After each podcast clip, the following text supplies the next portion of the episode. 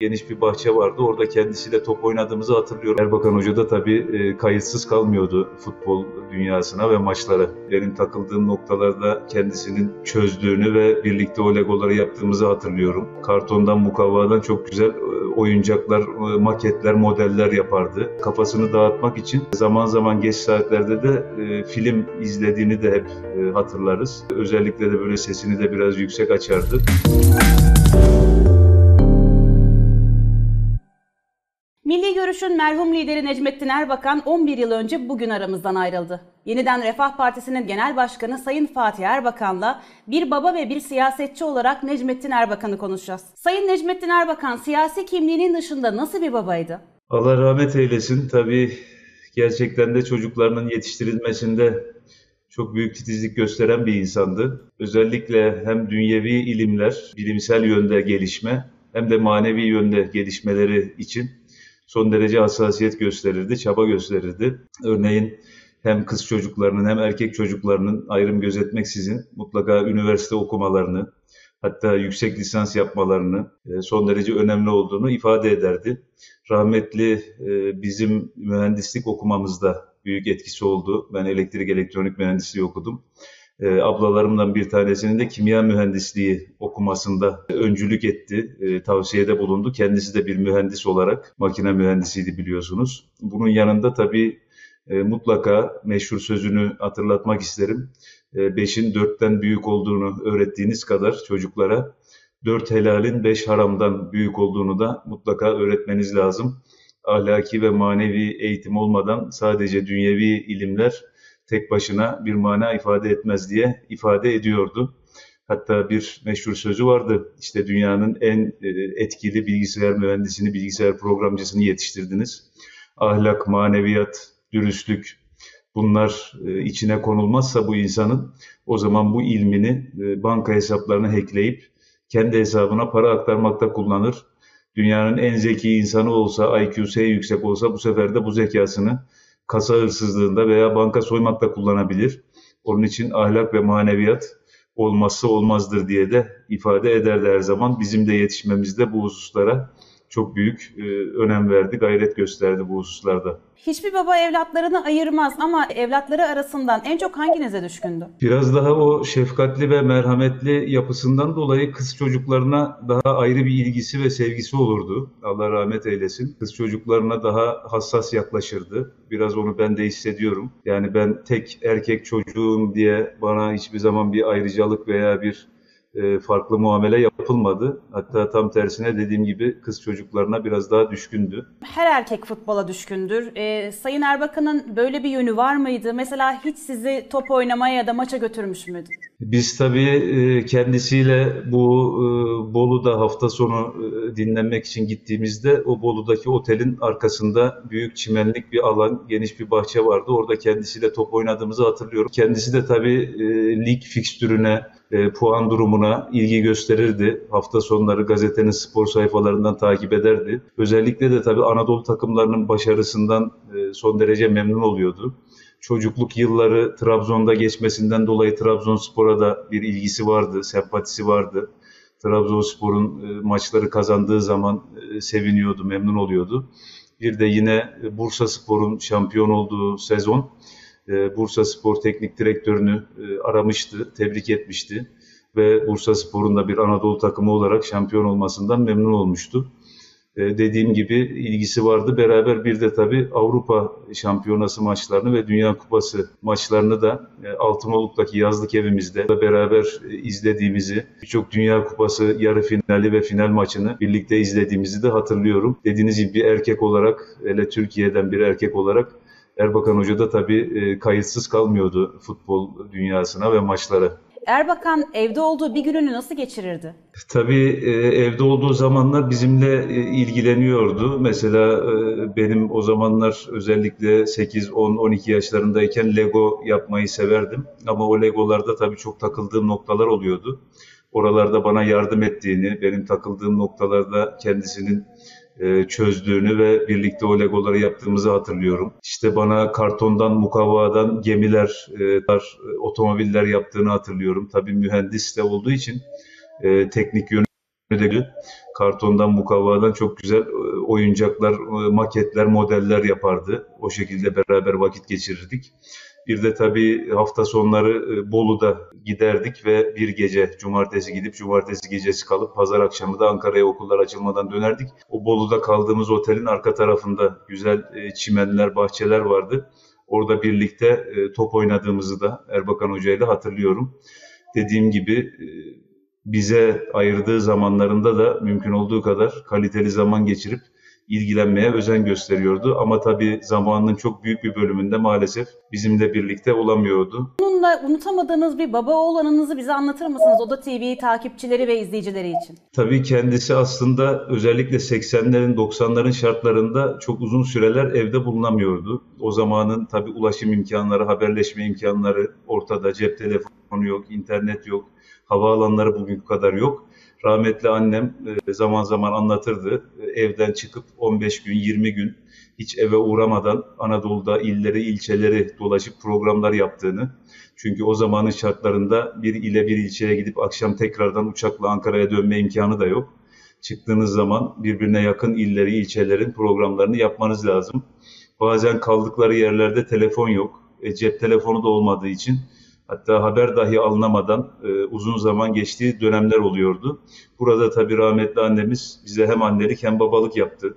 Hastalandığımız oldu, veli toplantılarımız oldu. Hep söylüyorum ben ilkokuldayken bir arkadaşımla e, bahçede koşarken çarpışmıştım, dişim kırılmıştı. O sırada yine babam yoktu. E, hem annelik hem babalık yaptı ama tabii e, babamız buna rağmen evde olduğu zamanlarda biraz önce söylediğim gibi hem derslerimizde okulumuzun gidişatıyla iyi bir eğitim almamızla ilgili büyük hassasiyet gösterdi ve aynı zamanda da tabii ahlaki ve manevi bakımdan eğitilmemiz, olgunlaşmamız bakımından da çok büyük hassasiyet gösterdi. E, Sayın Necmettin Erbakan'ın nasıl bir kütüphanesi vardı? Kimleri okurdu? Hocamızın aslında e, ilginç tarafı e, çok güncel bilgilerle donanmış ve aynı zamanda tarihi bilgisi de güçlü olmasına rağmen özellikle benim kendim bildiğim dönemden sonra çok uzun uzun e, kitap okuduğuna şahit olmayışımdır.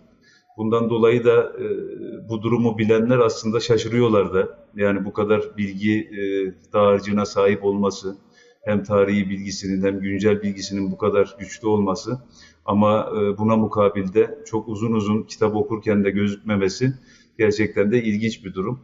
E, ama tabii gazetelerini çok yakın takip ederdi. Onu çok iyi hatırlıyorum. Hatta tabii o zaman kağıt gazeteler vardı. Böyle bir e, balya diyebileceğimiz kadar 15-20 tane gazete sabah gelir koltuğun üzerine konulur. Onları büyük bir e, dikkatle ayrıntılı bir şekilde uzun uzun okuyup güncel konularla ilgili bilgi sahibi olurdu. Tabii akşamları da yine e, haberleri de mutlaka yakinen takip ederdi. Sonrasında da tabii 90'lardan sonra özel televizyonların çıkmasıyla akşamları tartışma programlarının yaygınlaşması özellikle güncel konulardaki tartışma programlarını da takip ediyordu. Bir de tabii ee, biraz da herhalde tabiri caizse kafasını dağıtmak için zaman zaman geç saatlerde de e, film izlediğini de hep e, hatırlarız. Özellikle de böyle sesini de biraz yüksek açardı. Bayağı da odaklanırdı, konsantre olurdu. O filmleri sonuna kadar böyle takip eder, izlerdi. Orada da biraz herhalde kafasını dağıtıp deşarj oluyordu diye düşünüyoruz. Ne tür filmler severdi mesela? Yani tabii televizyonlarda gösterilen filmleri izlerdi, western filmlerini izlerdi, polisiye filmleri izlerdi, aksiyon, macera filmlerini izlerdi. Dediğim gibi televizyonda gösterilen filmleri çok da e, ayrım gözetmeksizin takip ediyordu. Babanız bugünkü koşullarda hayatta olsaydı 6 kişilik o masada mı olmayı tercih ederdi yoksa Cumhur İttifakı'na mı dahil olurdu? Cumhur İttifakı'na dahil olacağını İstanbul Sözleşmesi'ne, toplumsal cinsiyet eşitliğine e, imza atmak, mutabık kalmak ne kadar milli görüşü temsil etmek olur.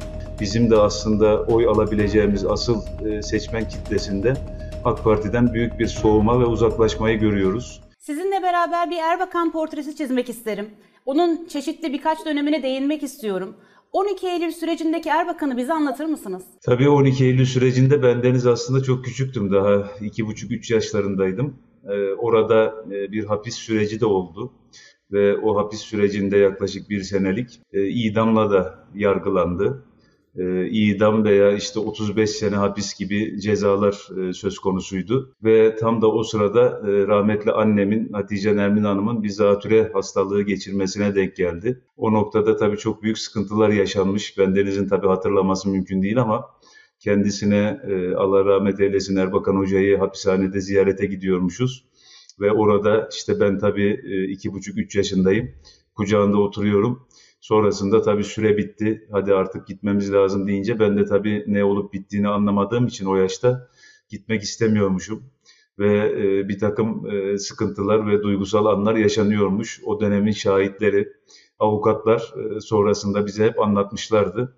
Tabii gerçekten zor dönemler. Bir de tabii e, Türkiye'den bahsediyoruz. 1960'ta da 20 sene öncesinde bir başbakan idam edilmiş. iki tane bakan idam edilmiş. E burada da Erbakan Hoca'nın idamla yargılanması e, söz konusu. Dolayısıyla gerçekten de e, zor dönemler. Ancak ben tabii doğrudan e, hatırlayacak yaşta olmadığım için e, sadece anlatılanlardan bunları ifade ediyorum. Bir de tabii üstüne rahmetli annemin rahatsızlığı da eklenince hatta teyzelerim bizlerle ilgilenmişler. Eniştelerim, teyzelerimin eşleri. E, Erbakan Hoca da hapishanede idamla yargılanıyor. Rahmetli anne de çok hasta. Öyle olunca tabii e, böyle bir tabiri caizse film sahnesi gibi e, son derece zor günler yaşanmış. Allah hepsine gani gani rahmet etsin. 28 Şubat dönemi de Erbakan'ın hayatında önemli bir dönem. 28 Şubat dönemindeki Erbakan'dan bahseder misiniz? Tabii 28 Şubat'ta e, üzüntümüz ülkemizin, milletimizin ve bölge ülkelerinin, İslam aleminin kaybına ilişkin bir üzüntüydü. Orada hep söylediğimiz e, asıl dış güçlerin bu operasyonu yapmasının sebebi rahmetli Erbakan hocamızın çekiç gücü, Amerikan askerlerini Türkiye'den çıkarması. Bununla beraber Amerika'nın İran ve Irak ambargolarını delmesi, İran'la bir enerji anlaşması imzalandı, Irak'la Kerkük yumurtalık petrol boru hattı açıldı, sınır ticareti serbest bırakıldı bu ülkelerle ve aynı zamanda da denk bütçe yapıldı. Denk bütçe demek bundan sonra borç almayacağız demek. E, borçlanmamak demek de borç faizi yani tabiri caizse haraç ödemeyeceğiz demek. Asıl e, sebepler bunlar. Bir de tabii İran'la Türkiye arasında Amerikan dolarını kullanmak yerine ülkelerin kendi para birimleri cinsinden bir ticaretin yapılması için çalışma başlatıldı. E, Amerikan doları e, dış güçlerin en önemli sömürü aracı, karşılıksız olarak basılan bir para. E, bu İran'la Türkiye arasında kullanılmazsa yarın e, 57 Müslüman ülkede kullanmaz. Yarın 160 tane ezilen ülkede bunu kullanmazsa biz bütün dünyada nasıl hakimiyet sağlayacağız? Hatta bununla ilgili rahmetli Erbakan Hoca Amerikan Büyükelçisi'nin Amerikan dışişlerine gönderdiği kriptolu mesajı da canlı yayınlarda, televizyonlarda ortaya koymuştu. Türkiye'de Erbakan'ın başbakanlığındaki hükümet Amerikan menfaatlerine, çıkarlarına aykırı hareketlerde bulunuyor. Buna acil tedbir alınması lazım diye ve arkasından da maalesef e, mevcut operasyonlar e, sahneye konuldu. Tabii burada denk bütçe yapmak, borçlanmamak demek. Ayrıca bir de üstüne 6 ayda 35 milyar dolar kaynak bulunması, bir senede 70 milyar dolar kaynak yapar. Borçlanmadan her senede 70 milyar dolar ilave de kaynak üretmek demek. 20 sene, 25 sene, 28 Şubat olmayıp da bugüne kadar bu hizmet devam etseydi bugün Türkiye'nin bir kuruş dış borcu kalmayacaktı. Üstüne bir de kasasında yüz milyarlarca dolar parası olacaktı. E, milletin kaybı ayrıca nerede var? E, işçiye, memura, emekliye biliyorsunuz e, dünyada görülmemiş maaş zamları yapıldı. 11 aylık sürede %100, %200, %320 ve bu hızla bu maaş zamları bugüne kadar devam etse bugün işçinin, memurun, emeklinin durumu ne olurdu? Diğer kayıp da tabii İslam alemi açısından, bölge ülkeleri açısından D8 projesinin akamete uğraması ve bunun yerine maalesef arkasından gelen özellikle AK Parti iktidarının Büyük Orta Doğu projesine destek olmasıyla bugün maalesef Orta Doğu'da pek çok komşu Müslüman ülkenin geldiği durumu görüyoruz. O nedenle tabii 28 Şubat'ta e, Refah Partisi kapatıldı. Erbakan hocamız siyasi yasaklı hale getirildi. Biz de camia olarak, aile olarak çok büyük sıkıntılar, üzüntüler yaşadık ama asıl üzüntümüz e, milletin, ülkenin ve İslam aleminin bu kayıplarından dolayıydı. E, maalesef denk bütçede kalmadı. Türkiye borca batmaya devam etti. Borç faizi adı altında e, haraç ödemeye devam etti. İşçi, memur, emekli, çiftçi de maalesef ezilmeye devam etti. E, D8 e, yürütülmeyince de Büyük Orta Doğu Projesi yürüyünce de Irak, Suriye, Yemen, Mısır, Libya maalesef bugünkü haline geldi. O nedenle de bu kayıplar dolayısıyla gerçekten de üzüldük. Burada e, bir soru sormak istiyorum size. 28 Şubat süreciyle alakalı olarak e, Cumhuriyet Halk Partisi Genel Başkanı Sayın Kemal Kılıçdaroğlu ben 28 Şubat mağduruyum diyor. Siz bu konu hakkında ne söylemek istersiniz? Tabii 28 Şubat bir defa e, dediğim gibi sadece bizi değil milleti de mağdur etti ve aynı zamanda tabii e, bölge ülkelerini de aslında mağduriyetine yol açtı dolaylı olarak. Bu nedenle geniş bir mağdurlar e, kitlesi var. Bir defa ülkede demokrasiye, e, siyasete e, olan inancı, insanların inancını kıran bir süreç. E, maalesef e, milletin kendi kendini yönetmesi, milletin söz sahibi olmasına e, sekte vuran bir süreç.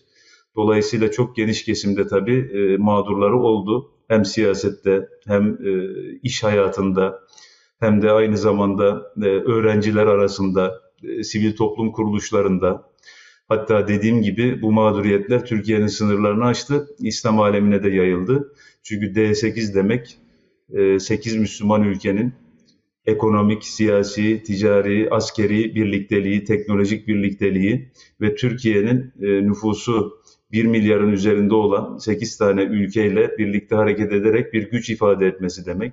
Hatta ikinci adımı D60'tı bunun. 57 Müslüman ülkenin yani 2 milyarlık İslam aleminin bir araya gelmesi ve sahip oldukları zenginlikleri, kaynakları, imkanları e, dış güçlerin bu operasyonlarına, işgallerine, sömürüsüne, zulmüne karşı bir yaptırım gücü olarak kullanmaları demekti.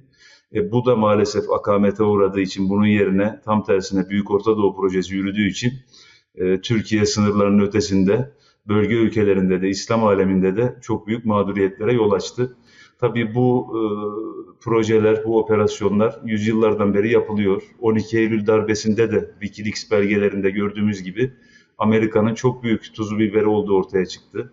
27 Mayıs'ta aynı şekilde, 28 Şubat'ta öyle. Bundan sonra da yine bu operasyonları, bu oyunları sergileyeceklerdir. Ama millet olarak bilinçli olmamız, e, şuurlu olmamız, uyanık olmamız bu noktada son derece önemli. Çünkü genelde operasyonlar yapılıyor, oyunlar oynanıyor. 5 sene, 10 sene, 20 sene sonrasında ancak fark edebiliyoruz.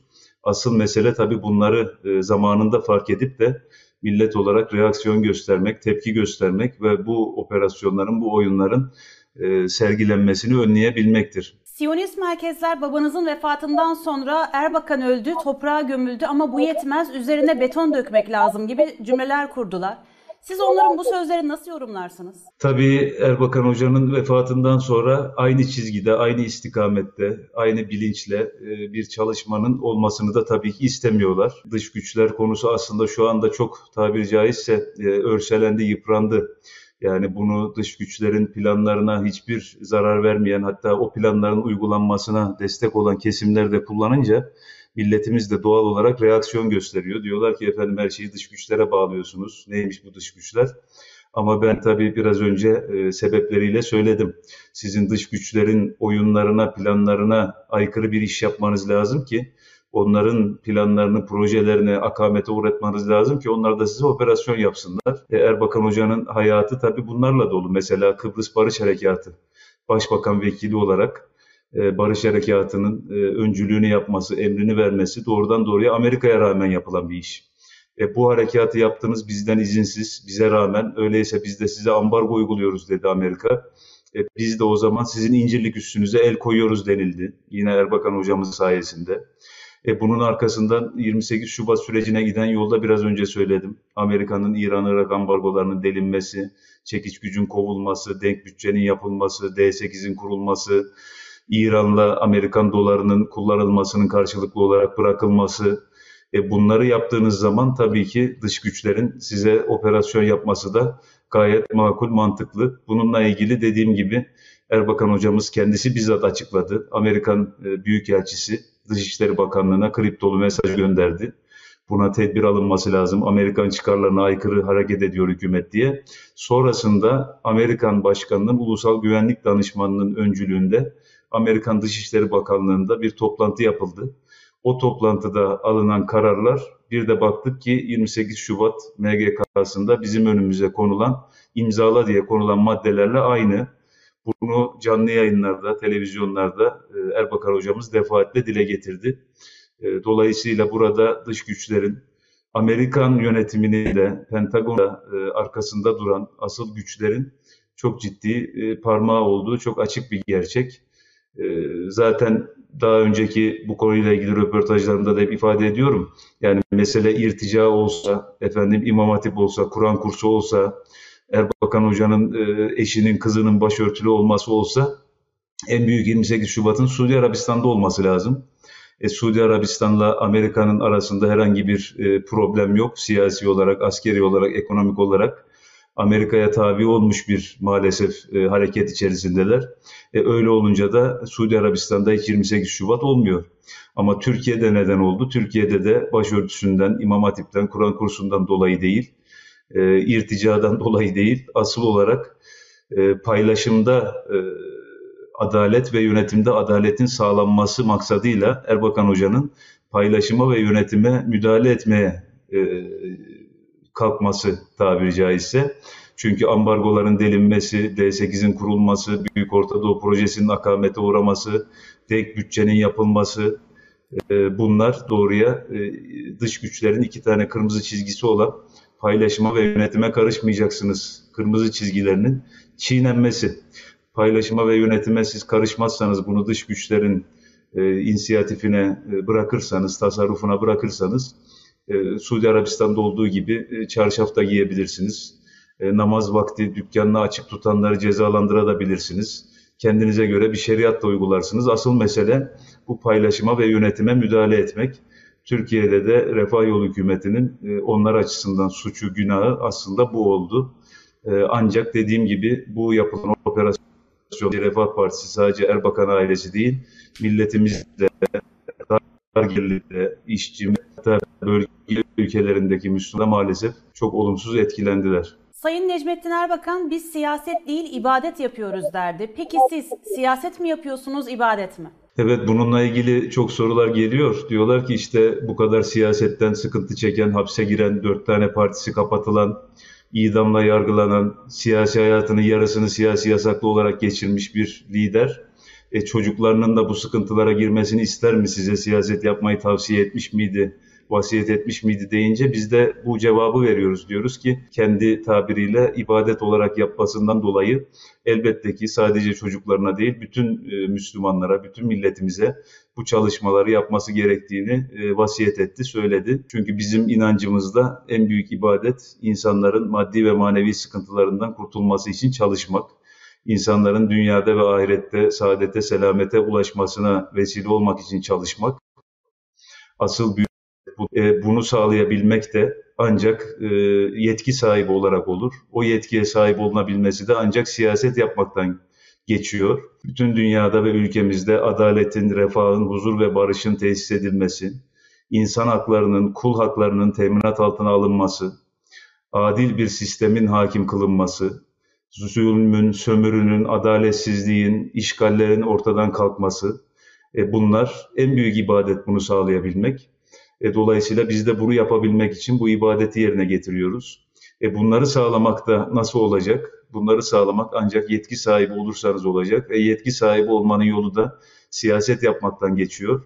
Bizim siyasetimizin özü, temeli budur diye her zaman söylerdi ve sizin de ifade ettiğiniz gibi aslında biz siyaset değil ibadet yapıyoruz. Bunları oy alalım diye değil, Allah rızası için yapıyoruz diye söylüyordu. E, bu bir ibadetse o zaman her Müslümanın üzerinde bir vecibe. Dolayısıyla bizlere de bütün milletimize de bu noktada tabii e, tavsiyesi oldu. İnşallah biz de ülkeye, millete, e, insanlığa faydalı, hayırlı hizmetler yaparız. Aynı şuurla, aynı bilinçle yeniden Refah Partisi olarak çalışmalarımızı sürdürüyoruz. 1972 yılında Milli Nizam Partisi kapatıldı. Sonrasında diğer kurulan 3 parti, Milli Selamet, e, Refah ve Fazilet partileri kapatıldı. Babanız o süreçlere dair neler anlatırdı? Bu partiler neden kapatıldı? Fabrika yapan fabrikalar kuracağız demesi, montaj değil ağır sanayi hamlesini başlatacağız demesi, İslam birliğini kuracağız, Türkiye'yi yeniden büyük Türkiye yapacağız, lider ülke yapacağız ve tabii ki biraz önce söylediğim gibi bana ne Amerika'dan haykırışını meclis kürsüsünden dile getirmesi ve aynı zamanda da tabii bana ne Amerika'dan diye e, sözlü olarak söylemek kolay bir şey ama bunun gereğini yerine getirmek. E, bunu her fırsatta Erbakan hocamız yerine getirdi. Mesela MSP-CHP koalisyonu yapılırken e, hükümet protokolüne bor madenlerinin millileştirilmesi e, maddesini koymak istedi. Bu noktada da gene Amerika'nın Ankara'daki o dönemdeki büyükelçisi buna özel e, mesaj gönderdi Amerika'ya. Dedi ki ya bor madenlerinin millileştirilmesini e, Erbakan hükümet protokolüne koydurmak istiyor. Bu Amerika'nın çıkarlarına aykırıdır diye. E, arkasından Kıbrıs Barış Harekatı, arkasından İncirlik üstüne el konulması, arkasından 76-77'deki ağır sanayi hamlesi, Aselsan'ın kurulması, TÜMOSA'nın kurulması, TAKSA'nın kurulması, Diyarbakır'da TEMSA'nın kurulması. E, baktılar ki iki senede 200 tane sanayi tesisinin temeli atılıyor, 70 tanesi hizmete giriyor. E, bu hızla giderse Türkiye Almanya olacak, Japonya olacak. E, bu bizim bölgedeki planlarımız için uygun değil. Böyle güçlü, kendi kendine yeten, tam bağımsız bir Türkiye'nin hayata geçmesini biz uygun görmüyoruz. Bu nedenle de e, çok çeşitli onlarla sekteye uğrattılar, akamete uğrattılar ve 28 Şubat'ta aslında bunun e, son perdesi. Hatta arkasından kurulan e, Fazilet Partisi'ne dahi e, tahammül edilemedi. Erbakan siyasi yasaklı oldu ama arkasından bu partiyle yine aynı çizgide, aynı istikamette bir yürüyüş olursa bunu da önlememiz lazım diye tedbir aldılar. Yani aslında Türkiye'nin yeniden büyük Türkiye haline gelmesi, teknolojik olarak, askeri olarak, üretim ve sanayi anlamında tamamen kendine yeten bir ülke olması, tam bağımsız bir ülke olması ve böyle güçlü bir Türkiye'nin yanına e, Müslüman ülkeleri de alarak bir blok oluşturması, onların dünya planları için, özellikle Büyük Orta Doğu Projesi için e, uygun değil. Bunun önlenmesi lazım. O nedenle de e, Erbakan hocamızın zihniyetine, istikametine karşı sürekli olarak tedbir aldılar. E, bundan sonra da yine aynı istikamette giden bir siyasi hareketin güçlenmesi halinde, iktidar olması halinde yine aynı oyunları sergileyeceklerinden de hiç şüphemiz yok tabii. Siyasiler arasında en yakın arkadaşları kimlerdi? Rahmetli Demirel biliyorsunuz üniversiteden de arkadaşı. Dolayısıyla ben aslında bir Süleyman Demirel uzmanıyım diye zaman zaman söylerdi. Hatta işte bu 28 Şubat'ta Sayın Tansu Çiller Hanım efendim işte e, sizin başbakanlığınızla ilgili problem oluyor. Bizim parti grubumuzdan arkadaşlar rahatsız oluyor. istifalar oluyor. Dolayısıyla başbakan bu sorunu çözeriz dediğinde Erbakan Hoca diyor ki kendisine ya ben e, Süleyman Bey biliyorum size bu görevi vermez. Başka birisine verir böylece hükümetin sonu gelir diyor. Yok e, efendim diyor Tansu Hanım ben e, Demirel'le Sayın Demirel'le çok uzun yıllar çalıştım. Kendisiyle de e, münasebetim de var. Ben denize verecek sorun olmayacak diyor. Rahmetli Erbakan Hoca da diyor ki siz çok uzun yıllar çalıştınız ama ben de bir Süleyman Demirel uzmanıyım. Eğer ben Süleyman Demirel'i tanıyorsam bu görevi size vermeyecek diyor. Ve maalesef dediği gibi de oluyor biliyorsunuz. Mecliste üçüncü parti olan Anavatan Partisi'ne e, Sayın Erbakan Erbakan hocamız istifasını verdikten sonra Sayın Demirel Cumhurbaşkanı olarak Anavatan Partisi'ne Sayın Mesut Yılmaz'a hükümet kurma görevini vermişti. Yine Bülent Ecevit'le e, koalisyon ortaklığı yapmış, uzun yıllar siyasetin içerisinde birlikte olmuş. Bülent Ecevit Bey'le de yakınlığı vardı. Rahmetli Bülent Ecevit, rahmetli annem vefat ettiğinde 2005 yılında hastaneye ilk gelen kişi olmuştu. Sağ olsun ve o zamanki sağlık problemlerine, yürüme zorluklarına rağmen, ilerlemiş yaşına rağmen e, koşup hastaneye kadar gelmişti. Sonrasında kendisinin rahmetli olmasından sonra da rahmetli Erbakan Hoca Rahşan Hanım'a hemen hızlı bir şekilde taziyeye gitmişti. Rahmetli Bülent Ecevit'in evinde taziye ziyaretinde bulunmuştu. Özellikle e, Sayın Demirel'i ve Sayın Ecevit'i yakın arkadaşları olarak e, sayabiliriz. Tabii Demirel'le dediğim gibi üniversiteden de ayrıca arkadaşlığı var. Sadece siyasi hayattan değil. Babanız bugünkü koşullarda hayatta olsaydı 6 kişilik o masada mı olmayı tercih ederdi yoksa Cumhur İttifakı'na mı dahil olurdu? Cumhur İttifakı'na dahil olacağını asla düşünmüyorum. Çünkü e, hem ekonomik anlamda hem dış politika e, alanında çok ciddi yanlışlar olduğunu biz de yeniden Refah Partisi olarak ifade ediyoruz. Özellikle borç ve faiz ekonomisi ve e, önce millet anlayışı yerine maalesef önce imtiyazlı hareket edilip dar gelirlinin, işçinin, memurun, emeklinin, esnafın alım gücünün düşmesi, borca esir olması, hem özel sektörün hem kamunun hem de hane halkının bu derece borca esir olması ve maalesef e, devlet olarak, millet olarak yıllık neredeyse 100 milyar dolara yakın borç faizi ödemek durumunda.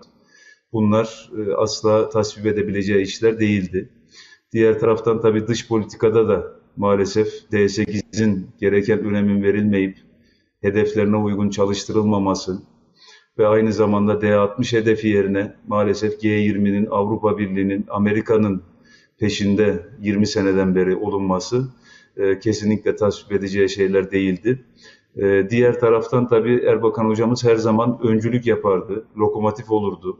Kendisi e, bir mana ifade edip kendisi dışındaki, milli görüş dışındakilerin hepsinin de aynı olduğunu, birbirinden aslında temelde farkları olmadığını ifade ederdi. Yani bana kalırsa bu şartlarda Erbakan hocamız kendi başına e, hareket ederek kendisi seçime giderdi. Her iki ittifakın içerisinde de olmazdı diye e, düşünüyorum. Milli Görüş'ün temsilcisi rahmetli Erbakan'ın oğlu olarak Saadet Partisi lideri Temel Karamollaoğlu Milli Görüş'ün tek temsilcisi benim diyor. Onun bu sözünü nasıl değerlendirirsiniz? Yani tabii bir defa Erbakan hocamızdan sonra e, FETÖ'yle olan yakınlaşmalarını her zaman söylüyoruz. Hatta dönemin Saadet Partisi Genel Başkanı efendim e, Fethullah Gülen hareketi dünyanın en hayırlı hareketidir sözünü dahi sarf etti. E şimdi Erbakan hocamızın hayatı boyunca daha 30 sene 40 sene öncesinden Fethullah Gülen bir e, Amerikan e, projesidir. Dış güçlerin bir maşasıdır. CIA'nin maşasıdır. Fethullah Gülen'in okullarına, kolejlerine giden çocuk dış güçlere asker olur, işbirlikçi olur sözlerinin üzerine kendisinin koltuğunda, Saadet Partisi'nin genel başkanlık koltuğunda oturan birisinin bu sözü sarf etmesiyle nasıl bir e, mantık ortaya koyacağız, nasıl Erbakan Hoca ile Milli Görüş'le Saadet Partisi'ni bağdaştıracağız. Arkasından tabii Tayyip Erdoğan gitsin yerine Abdullah Gül gelsin çalışması. E, şu andaki genel başkanın döneminde efendim Millet İttifakı olarak, muhalefet olarak Abdullah Gül'ü aday yapalım. Abdül'ü bu büyük yetkilerle başkanlık sisteminde Türkiye'nin başına getirelim. E peki Abdullah Gül'ün Tayyip Bey'den ne kadar bir farkı olacak? Yani Tayyip Bey efendim Amerika'daki Yahudi lobilerinden cesaret madalyası aldı diyorsunuz. Bunun için karşıyız diyorsunuz. E Sayın Abdullah Gül de Londra'daki Chatham House'dan kristal küre ödülü almış birisi. Tayyip Bey e, Amerikan askerlerine dua etti. Irak'taki Amerikan askerlerine diyorsunuz. Sayın Abdullah Gül de e, dünya barışı için, demokrasi için en çok askerini e, feda eden, en çok gencini feda eden ülke Amerika'dır dedi. E, Tayyip Bey faiz dünya gerçeğidir dedi diye kızıyorsunuz. Sayın Abdullah Gül ben Erbakan Hoca'nın adil düzenine inanmıyorum, liberal ekonomiye inanıyorum dedi. Tayyip Bey Büyük Orta Doğu Projesi'ne destek oldu, Irak operasyonuna Amerika'nın destek oldu diyorsunuz. Sayın Abdullah Gül de o dönemde Başbakan olarak, Dışişleri Bakanı olarak Amerika'nın Irak işgaline ilişkin tezkerenin meclisten geçmesi için elinden geleni yaptı. Büyük Orta Doğu Projesi'ne en büyük desteği verdi. E şimdi e, Tayyip Bey gitsin, Abdullah Gül gelsin demek mi Erbakan Hoca'nın yolundan gitmek, milli görüşü temsil etmek? E şu anda da mesela bu altılı e, birliktelikte o partilerin içerisinde İstanbul Sözleşmesi'ni gelir gelmez iktidara tekrardan imzalayacağım, tekrardan yürürlüğe sokacağım diyenler var toplumsal cinsiyet eşitliğini üniversitelerde zorunlu ders olarak okutacağız diyen yeni kurulmuş partilerden bir tanesi var. E şimdi bu Millet İttifakı'nın içerisinde bu unsurlarla birlikte olmak, İstanbul Sözleşmesi'ne, toplumsal cinsiyet eşitliğine e, imza atmak, mutabık kalmak ne kadar milli görüşü temsil etmek olur? Bunları tabii milli görüş camiasına, e, kamuoyuna sunuyoruz, takdirlerine bırakıyoruz. E, vermiş olduğunuz bir röportajda yeniden Refah Partisi'ni geç kurduğum için pişmanım diyorsunuz. Bu pişmanlığın altında neler yatıyor? Yok aslında geç kurduğum için pişmanım demedik yani tam zamanında kurmuşuz diye söyledik diye hatırlıyorum. Bazı e, kesimler veya bizim çevremizdeki bazı arkadaşlarımız geç mi kalındı daha erken kurulsaydı mesafe alınsaydı diyor ama aslında zamanlama olarak çok iyi olduğunu görüyoruz. Çünkü Yeniden Refah Partimizi 2018 yılının sonunda kurduk. 3 e, senelik bir süre geçti. Şu kurduğumuz günden bugüne kadar gelen sürede mevcut iktidarda çok ciddi bir çözülme ve gerilemeyi açık bir şekilde görüyoruz.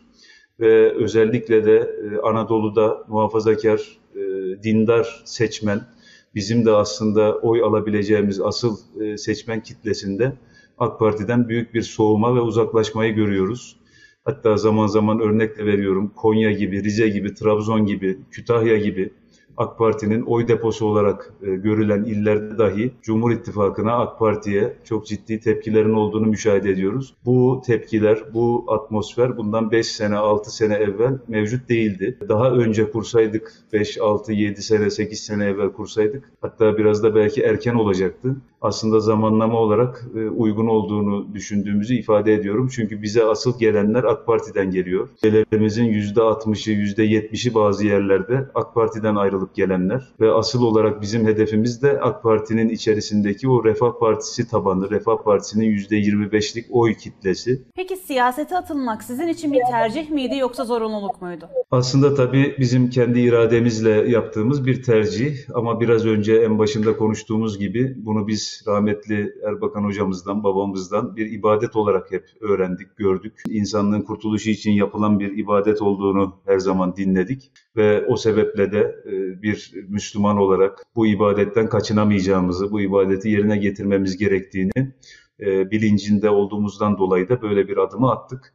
E, aslında bu bir vecibedir, bir vebaldir, inancımızın bir gereğidir. Yapılması gereken bir ibadettir, bir sorumluluktur. Babanız damar iltihabı ve sonrasında da çoklu organ yetmezliğinden hayatını kaybetti. Hastalık sürecine değinebilir miyiz? Sağlık problemleri, sağlık durumundaki gerileme dediğim gibi özellikle 2005'te vefatından 6 sene önce rahmetli annemizin kaybından sonra tabii daha da arttı.